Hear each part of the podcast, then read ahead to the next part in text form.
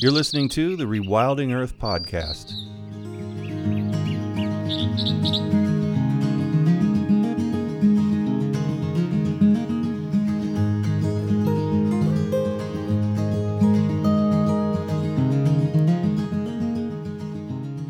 The Rewilding Earth podcast is supported by businesses such as Patagonia, Kahtoola, and Biohabitats, as well as the Weeden Foundation and listeners like you. If you love the work that the Rewilding Institute is doing, please consider donating at rewilding.org. And be sure to sign up for our weekly newsletter while you're there.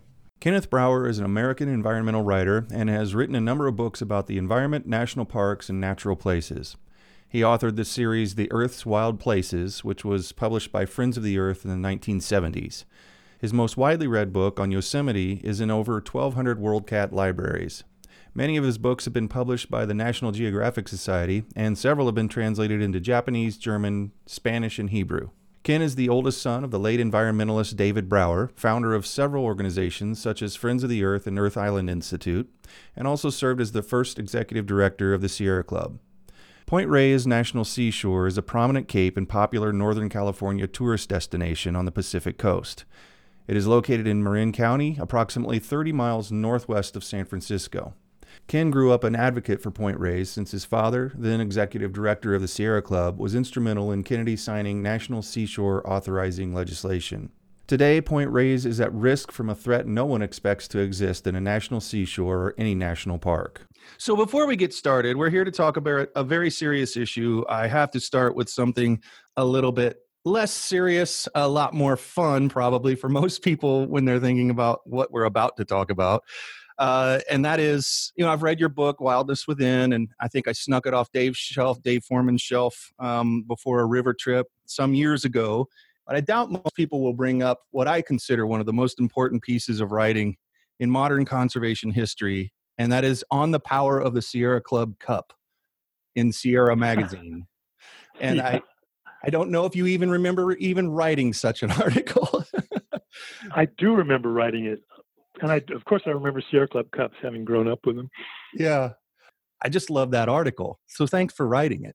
Well, you're welcome. I um, you know, I'm loyal to the cup. I I did a story for National Geographic in Wrangell St. Elias, and and the the um, guide who took me and the photographer around the that country refused to allow us to bring Sierra Club cups. He hated Sierra Club cups, um, because of course they're in a way they're horrible cups.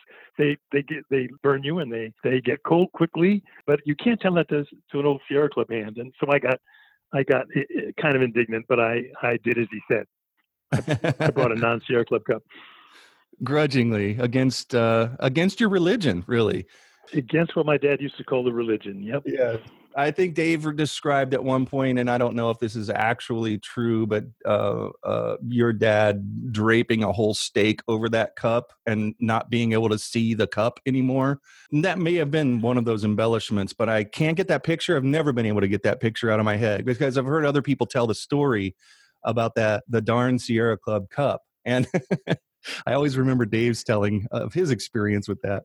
I think I may even be in the John McPhee book on my dad, uh, the, the, the steak draped, draped over the cup. Um, you know, my dad had, he admired Dave as much as anybody uh, he knew. And, uh, and in a way, Dave took over that. My dad's sort of a, a radical position in the movement. And um, the story that he used to tell all the time is, is um, Russ Train, who was, was um, the Secretary of Interior for Nixon, uh, was sort of a friend and an enemy. And he said once, uh, thank God for Dave Brower. He makes it uh, so easy for the rest of us to appear reasonable. and my dad just loved that. He took that as a compliment. And he, he said, now, um, uh, now we have Dave Foreman to make me look unreasonable. Um, now, after this, we've got to find somebody to make Dave Foreman look unreasonable. And and that was his idea of of uh, how important unreasonableness is in in and lack of compromise and sticking to your principles is in this movement. I've found few people more unreasonable than Dave. It was a it's a tall order right right out of the gate. Uh, yeah, we may not find anybody. It, it doesn't yeah. look like we will at this point. We're still looking. We, we I've need, tried. I've tried, but it doesn't work for me. We we we're not growing growing them like we used to, and that's one of the things that needs to change. Yeah. Well, uh, and especially issues like we're here to talk about today, the Point Reyes and and the uh, the grazing. Um, maybe you could give a little information about how you're attached to that, and also enlighten people who don't know that grazing can even take place in a national park in this country, because that could be a surprise to a lot of people. Well, my um, my starting point really was a picture of, of my I found of my dad at the signing uh, as JFK signs the enabling legislation for this park into law in September of 1962. And it's a great old Abbie uh, uh, Rowe White House photographer photograph. My my dad's on the far right, and um, and on the far left is is Wayne Aspinall, who is one of his arch enemies, but but uh, who, who, delayed the wilderness bill for about four years, succeeded in in in, uh, in not voting on it in Congress because he was the chairman of the Interior Committee. But um, but anyway, I started with that, and I and I just remember that day and what a hopeful time it was. And and there is grazing this park, and it was um it was a it was a stopgap measure. It was never intended to be permanent. Uh, it was a way they couldn't buy all the land they needed to when they established the park. This was a way of making a transition period for for the ranchers themselves, for the county and its lack of tax base. Uh, but but there's a myth that's grown up. It's been propagated by the ranchers of the park, and it's that that that ranching is integral to this idea of this park. And it was meant to be here forever. And the history is just the opposite. Um, they didn't want the park. None of the people who proposed it wanted it forever. But we now, inside the park, have a contingent of politically astute ranchers who are swaying uh, the future of the park. And the the thing that kicked the, the latest controversy off was was half the elk in the in the uh, elk reserve in the northern end of the peninsula. Half the elk died in the drought of, of um, 2012 to 2014. They were cut off from water by a high elk-proof fence that the that the Park Service built to, to mollify ranchers. So um, this this enraged Huey Johnson, a great environmentalist we have in Marin County, and uh, former head of the Nature Conservancy and founder of the Aldo Leopold League and the Trust for Public Lands and the Grand Canyon Trust.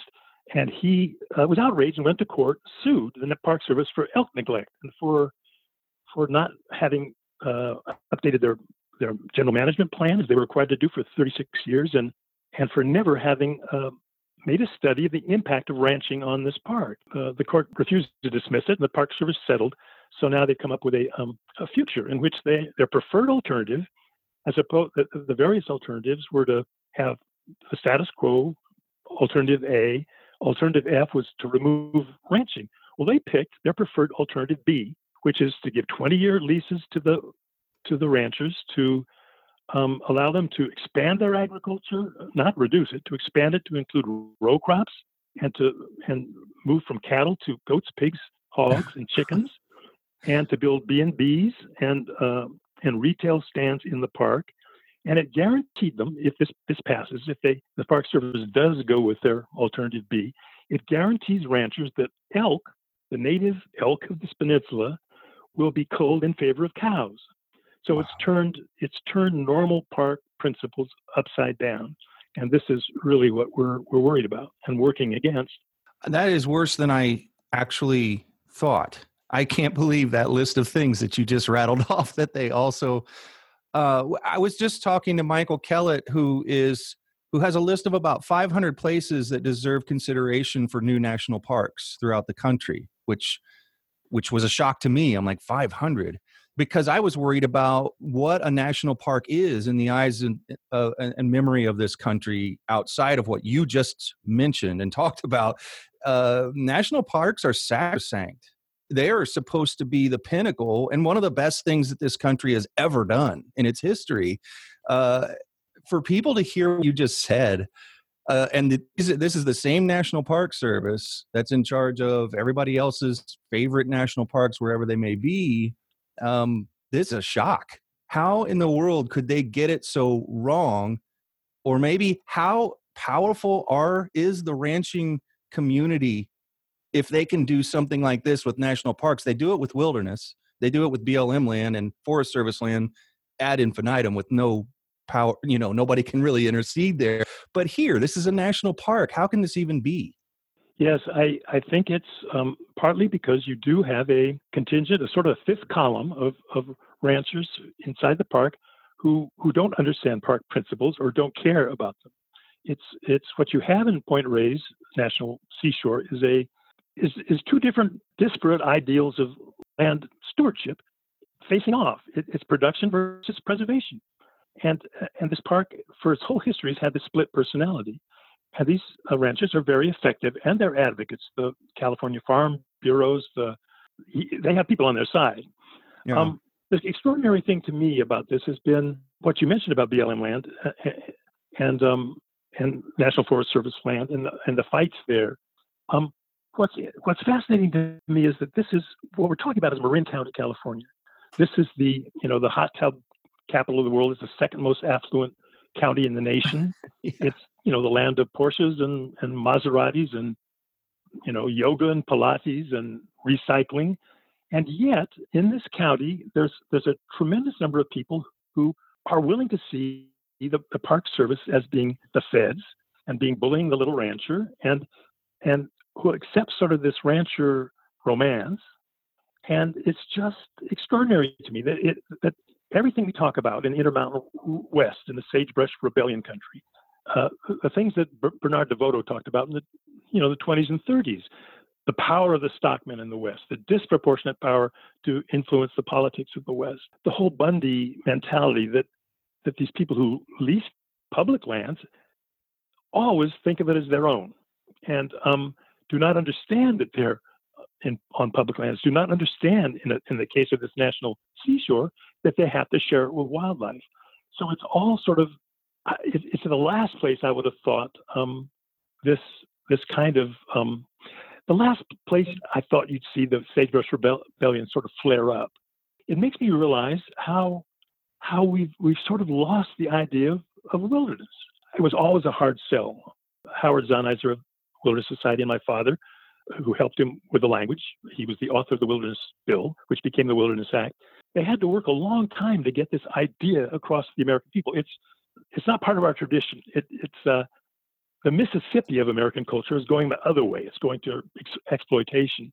This this idea of, of saving some landscape was novel, and and it wasn't an easy sell. And it took them um, it took them about eight years of, of Sierra Club Wilderness conferences, which functions as kind of think tanks, to get the idea, the language for the idea in place, and forget and to get a constituency for it. And I think we we we forget that we have to. I think we have to go win that battle again because because it's uh, one of the alarming things about this um, development in Point Reyes is how good environmentalists who are not of the tree hugging variety don't get it now. They call themselves environmentalists, but they they don't understand this idea of of of saving something for itself. Good people like Michael Pollan, for example, was uh, was was against making uh, Drake's Estero in the park a wilderness. He wanted an oyster farm there. He's a food person. Alice Waters, our great Berkeley um, restaurateur, Chez Panisse. She's the, uh, the, the, sort of the queen of California cuisine. She she started edible schoolyards and stuff. She's so great on food but she she wanted the oyster this oyster farm in the middle of of the Drake's Estero in the middle of the park. Mm-hmm. um, so we need to re-educate folks because because I think this this is a hard idea for Americans to get, and I think it's and they, I think they lose it easily. So um, we've got a lot of work to do. That is a really good point. It, and we often get into discussions on this podcast about why whatever we're talking about seems so hard people to either understand or a bill to get passed or things to get introduced or rules to change. And you bring up a really excellent point that i think maybe the conservation conservation community as a whole has taken for granted that everybody knows what we know. We've already done this. We already told people what wilderness is. We've already made people really appreciative of national parks and protected lands of all kinds. Why should we have to do that again? And i'm only asking that right now because because we can't get the simplest we can't get past step one like there shouldn't be any grazing in a national park or seashore like that that should just and everybody should just know that i expected everybody to know that but you're right it's if if i was a betting man and i and i and you said give me the the biggest slam dunk of something getting completely refused and and and pushed away um, and you can pick any place in the country, I would pick Point Reyes. What? Because uh, demographically and everything else, just like you said, there's no reason it should be. I think you're right. Uh, my, my, dad had a a line that um, may be pretty obvious, but he he used it a lot. He said um, they have to only have to win once. They being the exploiters, the extractive industries, the miners, the loggers, the the ranchers. They they only have to win once. We have to win every time. And I I sort of extend that now to mean we have to keep this education up. I think I had the same problem you do. I I you know my I'm a writer. I I um I talk to you know biologists who are in the field working on these problems.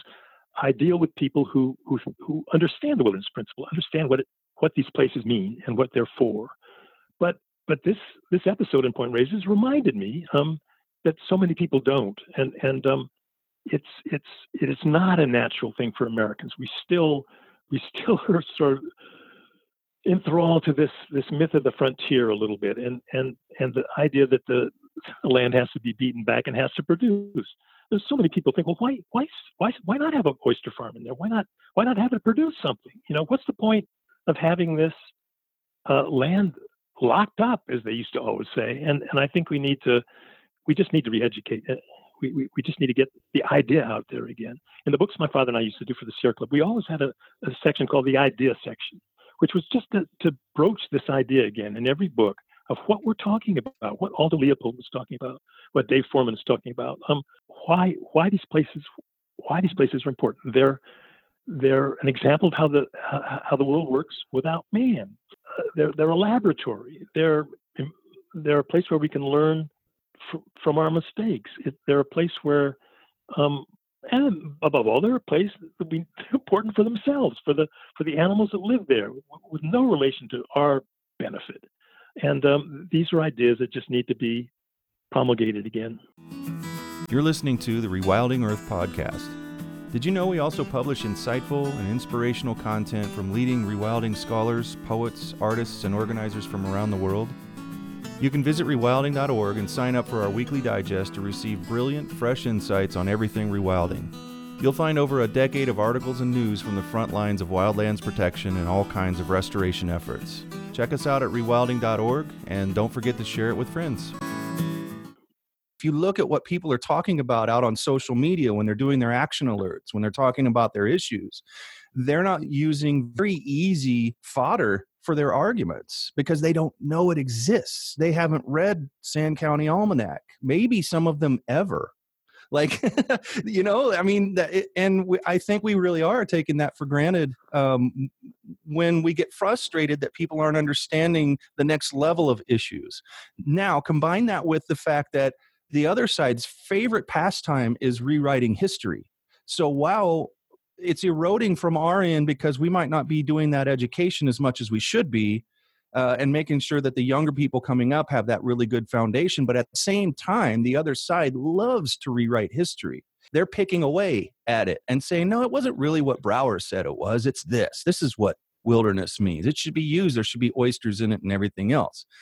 And with those two combined, it pre- creates a perfect storm to probably predict that we would be where we are today with issues like Point Reyes. No, I agree. Um, and um, you know, part of this may be that everybody is in their screens, and who who do, do people get out in the wilderness enough anymore? Um, I I got and maybe you too got imprinted early by this, and and um, and uh, but that needs to happen. People need to get out in it. People are ready for it. So, uh, my experience with with everybody I've known, inner city kids that I've taken to Point Reyes over the years, um, instantly get it. They and they tell me I've, I've, people who've come back to me, you know, black kids from that came out there 60 years ago they say, Ken, do you remember that day we went to Point Reyes? You know what E.O. Wilson calls um, we're programmed for this. Biophilia. It's where we grew up. We, we evolved in wilderness. It wasn't, you know, way before agriculture, way before fire even probably. That's where we we started. And it's home. And and people are ready for it, I think, when they see it. But we need to get them into it more. And when you talk about rewriting history, there's no no more wonderful example of what's happening in Point Reyes right now. Um, number one, there's this myth that the ranchers were intended to be there forever. They've even there's even this myth that they were the prime movers in establishing the park. That it was at their behest that the government acted, which is which is the opposite of the truth. They fought it tooth and nail in the beginning. But the the rewriting of history there. For example, the idea that, that cattle are good for landscape. You you have a lot of people who say this. Oh well, they they they graze off the uh, unfavorable, you know, the exotic uh, weeds, the invasives. Well, it's just completely untrue. Anybody who knows anything about the history of the West knows they've been a disaster for our public lands, riparian zones, for you know sage hens, for any number of things. They're terrible. They're a terrible use of the landscape. Uh, they're inefficient use of water and, and of and of land, and they um, and they ruin landscape. So, but this myth is, and you'll see scholars now. You'll have scholars sort of enthralled to the myth of, of the ranch, saying uh, of ranching is saying that this that cattle actually are good for the land. So, we're up against this fake news and this and this uh, rewriting of history. Um, in fact, Point Reyes, the the prime greenhouse gas um, emission, according to the Park Service in Point Reyes, is methane from the either end of a cow. It's not the exhaust from 2.5 million visitors every year. It's cows. They're, they're primarily contributing to climate change in that park. Is that the kind of, you know, the example we want our national parks to, to hold? The water, some of the most polluted streams are in the uh, the western slope of, of Point Reyes National Seashore. Um, the park superintendent every year has to has to help ranchers get waivers from compliance with the Clean Water Act. Is that the kind of thing we want our park superintendent to be doing? What effect is that having on her morale? You know, she knows what she what her correct job as a, as a superintendent of a national park is. What what happens to her when she has to do this kind of uh, uh, venal work? The biomass of cattle on the planet is twice that of humanity do we need more cattle in our national parks? Uh, it's just nuts. I don't want to be a downer, but there's so much work to be done that it seems, you know, going backwards to think that we have to provide that lack of education when everybody had thought everybody was caught up while we're also fighting current issues. But it, but I think the hopeful part of that is that it's the reason, probably one of the biggest reasons that we are fighting the current issues such as they are, because that education hasn't been there, and it um, may not have been transferred to the next generation properly as well as our elders would have liked.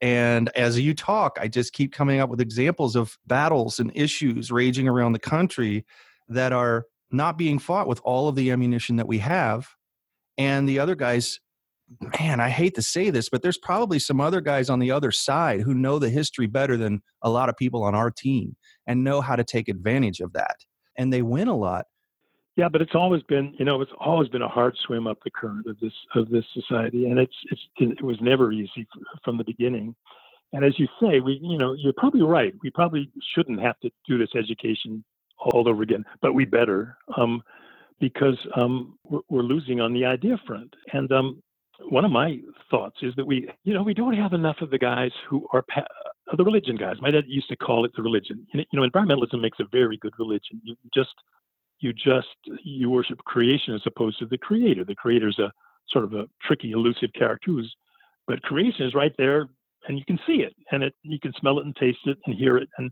and that was that was what my father's, uh, you know, the sort of the salvation of creation was what he was up to. But it was a passion.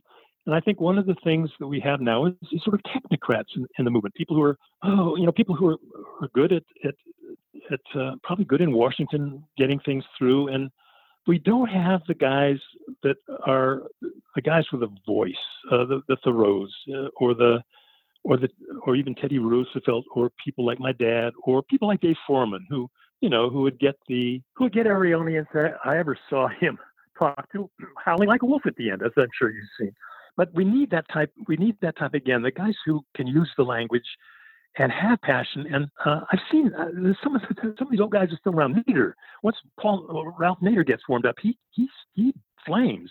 You know, we need people who who can like Foreman and like my dad, who after they talk to a college audience, have people trooping down the aisle to sign up and and um and remembering that this is a cause it's not a not a profession so much it's a cause and and uh, we need more of that because um, I, I, suppose a good example is what happened to Dave Foreman and at the Wilderness Society and how it went from a real good grassroots outfit that fought hard got taken over by sort of a sort of a money guy. And um, and this is the other thing that's happened is is too much corporate influence on boards. Um, got to raise funds now, but but at the same time, too much too much corporate influence just changes the frame of mind on these boards, and and you don't get the kind of daring and risk taking that that that the old guard used to do at the birth of this movement. The birth of the movement is recent, and and there was a you know there's a kind of a freshness to anything that's newborn that that's that's got to fade, but we've got to try to pump you know pump that freshness back in.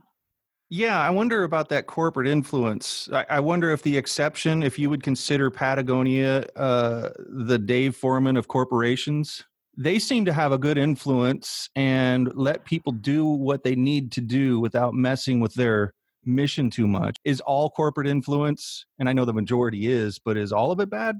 No, Patagonia is great, and and Yvon Chouinard is, you know, who who comes from the same tradition. He's he started like like my old man as a climber, and and um, he's great. And and what they've done it there is tremendous. Uh, um, and, and, so there are examples of corporate responsibility in this area. Um, they're just too few. Uh, right. Way and it really is an area we, we have to. My dad used to say, you know, until we get this stuff mainstreamed, until until we get the corporate world uh, sort of imbued with this ethos, um, it's not going to work because this this is what makes our society work. And if we don't get business engaged, it's, it's not going to happen. So so this is it's another thing we have to do. As you say, it's a lot it's a lot of work, but but it's it's always been like that. We got to just roll up our sleeves and and, and do it. Get more Patagonias out there. Ray Anderson's outfit, his carpets was was great, and and there are a few of these people who really mean it. And um and there's some sign that with with recognition of climate change that that more people are going uh, uh, more people in the corporate world are, are, serious about it, recognizing that the climate change threatens corporations. When current CEOs of corporations were just kids, would have been a perfect opportunity for them to have that moment, that defining moment that so many people can point to, where they started to form their conservation ethic, their land ethic, you know, and the second best time for that to happen would be now. And we can't stop. And we shouldn't probably also uh, mythologize the people who came before us as if it was a cakewalk for them, for your dad, for Zahniser, for everybody.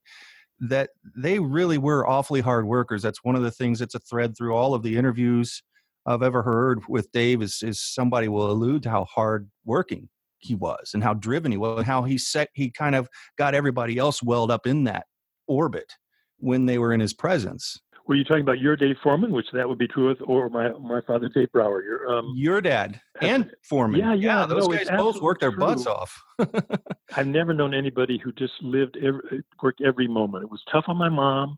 It was tough on the kids sometimes because he traveled, you know, maybe seventy percent of the time to talk and and lobby. And but it, but he, I've never known anybody work so hard. And um, he had enormous physical energy, and I've always wondered how it worked, whether a passion generated the energy or or the physical energy was just physiological and it found its way into environmental action. But but whatever it was, it was very hard work. And as I say, Zani and Zahniser and my dad, when they were getting the Wilderness Act together, it was it was a it was a it was calculated. It was a long. They said we've got to get these wilderness conferences going to to get the language, to get people involved, engaged, and to, to sort of establish an agenda. And they worked, you know, about eight years at that. And uh, so it's not it's not easy there are people like you who are carrying this flag forward and your writings uh, you're, you're getting ready to publish something about the marshall islands and i'm sure that that writing is going to be imbued with principles that we learned um, for your dad and so many others. And and that's going to be a different book about the marshall islands than most any other book would be. It is and it is the my father my father there was no audience too too small for my dad. Um, even his four little kids at the dinner table. He was always evangelizing. There was no way we could escape this message. It wasn't just that we were brought to the wilderness of the Sierra when we were, you know, five and six years old, but it was because we were introduced to this idea, the idea of, of wilderness and the idea, of the importance of, of unspoiled natural world. That does animate everything I, I do. I, I, think all my ideas sort of came from my old man. Uh, and um, it's sort of depri- in a way. I you know I grew up in Berkeley during the People's Park and the and the Mario Savio movement and all that stuff. I couldn't I couldn't quite get engaged because I I I really believe that the more important movement was this one. The the, my dad used to say that um, it, it's the one it's the one cause that has to succeed. We can muddle through with everything else. Um, we can probably muddle through with less than perfect social justice and, and, women's rights and civil rights, and but we have to have a we have to have a planet to live on. If we don't get that right, then nothing else succeeds. And and I and I believe that. I, I believe it, it's a very important cause, and and um and it's uh, among a lot of progressives today. I think it takes second or third place to, to like social justice. I I don't think that's the way we should look at it. I think social justice is is dependent on it. Um, we're going to see an awful lot of social injustice if if climate change um, goes the way it looks like it's going. We're going to see an awful lot of uh, mass migrations of, of people here and elsewhere. Um, and as we get more and more crowded, we're going to get more and more autocratic. That's the way it works. So uh, democracies don't work so well when they get completely jammed with people. I just got little jolts thinking this feels like losing a language. Almost also that we we're in danger of losing a culture that was developed that we all didn't even know was in danger. Yeah, I think you're right. This is one of the things that I'm concerned with in the this uh, Marshall Islands book I'm doing. I've been uh, done four books on Micronesia, and it's a place I love. They're, Marshalls are all coral atolls. They're all going to go under, and they're a wonderful culture, and, and it's a wonderful system. The the um, the coral reef um, is is you know the second most diverse ecosystem on the planet, and and it's all at risk now. So um, yeah, what you say is right. Rewilding, uh, rewilding is is what we need to do, and the reason is that um, natural systems manage themselves way better than we do. Every time we try, we mess it up. I mean, every time. Uh, the the history of our hubris and trying to to think we can we can we can manage nature. We we always we always screw up. It is also a very easy thing, I think, for people to understand when you just say nature knows best. Nature always everybody would agree with that. Nature knows best, except for people who think that you know wolves don't belong around their elk because they want to hunt more elk and they think less wolves equals more elk, despite the chronic wasting disease. Yeah, I think you're right. I think um, it's one of the things that that the right wing has done much better than, than the progressive wing of, of our politics. And, and that was because they lost so much. They had so many Democratic presidents. They actually sat down and said, and worked out a, a strategy. And all this money went into think tanks and they came up with the language. And I think it may be actually trickier to come up with a language than we think because because it needs to reach across to people who are less familiar with nature than we are, and and and finding language is going to be important because, for example, in in we, we have a lot of resistance uh, now from right wing evangelicals. Well, well, what we're talking about is is is salvation of creation of, of you know the Lord's work. Um, we need to make that argument better. Um, this is this is what we're about, really. We're this was the gift we were given on this planet, and we've been trashing it and it's it's uh, I would say a duty of a Christian or or any religious person to to maintain creation.